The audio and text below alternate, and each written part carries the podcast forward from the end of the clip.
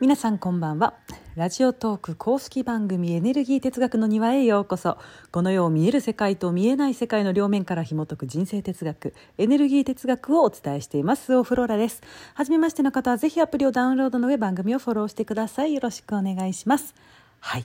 またこのねオープニングトークをちょっと始めましたというのもですね最近また聞いてくださる方が増えましてねいきなりはじ、ね、話し始めてもさ誰？何？ってなるでしょ？ねだから名乗ってから始めようかなとはいさてさてさて、エネルギー哲学講座12期も先ほど終わりました。ありがとうございました。めっちゃ喋りました、今日も。えー、最終回、えー、5回目というのはね、さっきも話してたんですけれど、あのー、ちょっとね、ラジオトークとかこういう場ではね話せないことを話しておりましてクローズドの場でしか、えー、無理ってやつね、うん、でさそれがまたさ面白いわけよね。あのみんな好きだと思うんだけれどもさ私が今ここに生まれて生きてる意味ってやつです。今あなたがどんなタイミングでどんな時代に何を見るために肉体を持っているかというさ話をするわけですよ。全然ね見える世界の話ですよこれは、うん、政治経済ね絡んでくるから苦手な人はもしかしたら、ね、一瞬あの眠くなるかもしれないけれども、うん、とにかくくなんで2021年をこうして私と共に過ごして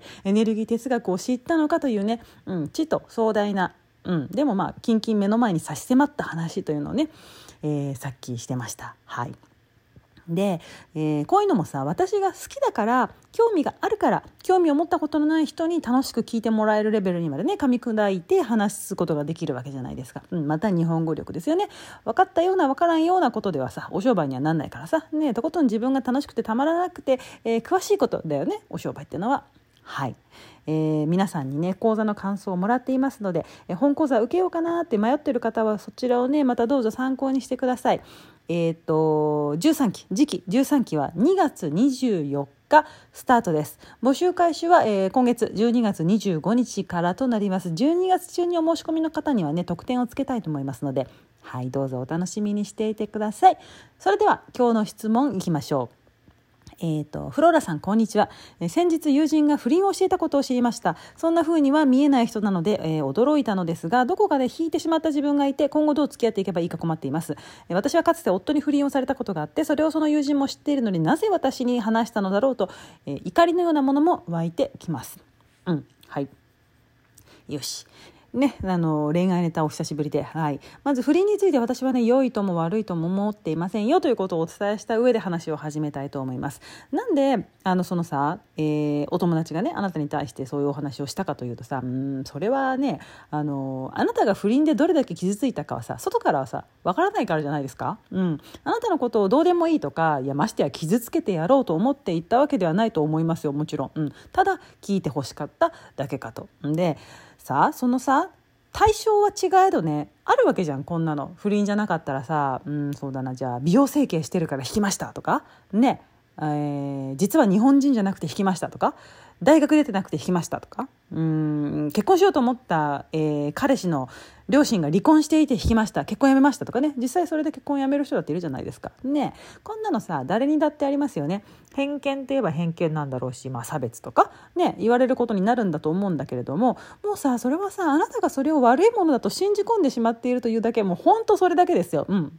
だってさ、不倫も何もかもさ、じゃあ、今あなたがコーヒー飲むのをやめて紅茶にしましたっていうはあの決断をするのとさ、何にも変わらないわけよ。出来事に大きい小さい良い悪いの意味をくっつけるのはさ、いつも自分であってさ、ね、よく考えてね、そうしたルール、それが増えれば増えるほど他人を攻撃する回数が増えれば増えるほど自分のことも縛るのよ。うん、そのルールはあなたは守ってはくれないよ。逆だよ。こういうことって世の中にはたくさんあってさ、じゃあやりたい理由とやれない理由はいつも同じとかね。うん。すべての出来事は目の前の友達がどうじゃないわけよ。だってさ相手も大人でさねあなたがどういうさなんかそのじゃあ何なんかコントロールをさしようとしてできるわけがないじゃない。自分のことすらコントロールできないのにどうして他人をコントロールできるのよって話じゃんね。だから目の前のことに、えー、今回なら嫌悪感を持ったと。そしたらああ私ってこういうルールを持ってたのかって気づく。気づく。そこでおしまい、うん、友達とのさ付き合いはねまあ耐えられないならねやめたらいいよね、うん、無理して付き合いたい理由があるのなら。あそうそう。なんかそれを飲み込んででもね我慢した理由が我慢したい理由があるのなら私もさなんか我慢することってありますよ、うん、あの基本的にさ何で何も我慢しないしさ自分の好きなようにやっていくんだけれどもそうその先に、えー、それでもその先に欲しいもの優先したいものっていうのがあるんだったら全然する。嫌なこともするし我慢する。でもさないんだったらさねしないよね。うん、ああ自分にルールがあるんだなと気づいた。じゃあそれで私が悪いんだ。そういうルールを持ってる私が悪いんだってことではなくさ、うん、でも、えー、今私はまだそのルールが自分の中で強いからどうしても友達のことを優しい眼差しで見てあげられないや今は離れておこうとかね、うん、それでいいですよ。うん。まあそういうね話をしている私各いう私もありますよ。どうしても許す許すことができなくてね、えー、離れてること、うん、嫌いになることなんてさまあめったにないわけでさ。うんっていうか嫌いなんてね好きの裏返しだからさ。はっきりとした距離ねその拒絶感は愛でしかないから。でも悔しいわけね。悔しいから嫌いなことにしてね見ないようにするけれどもだ、うん、だからどうしても許せなくなったらね視界から見えないようにするよね。相手からこっちのことも見えないようにするし、うん、目の前からとにかく消える。そしたら大体ね相手のことなんて忘れるから忘れちゃうよ。本当忘れっぽいの私。はい。というわけで、ルールをなるべく捨てたらいいですよっていうことです。うん。そうしていかないとさ、自分が何かしたいと思った時にね、条件付きになっちゃうんですよ。ビジネスで思いっきり稼ぎたいって思ってるのに、親より稼いじゃいけないって無意識に思ったりさ、えー、結婚する時に女は専業主婦して家で子育てしなきゃって決めつけてたらさ、それが向いてたらいいけど、私みたいにさ、どう考えても向いてないでしょ？その向いてない人間はさ、ただ悲しい時間にね、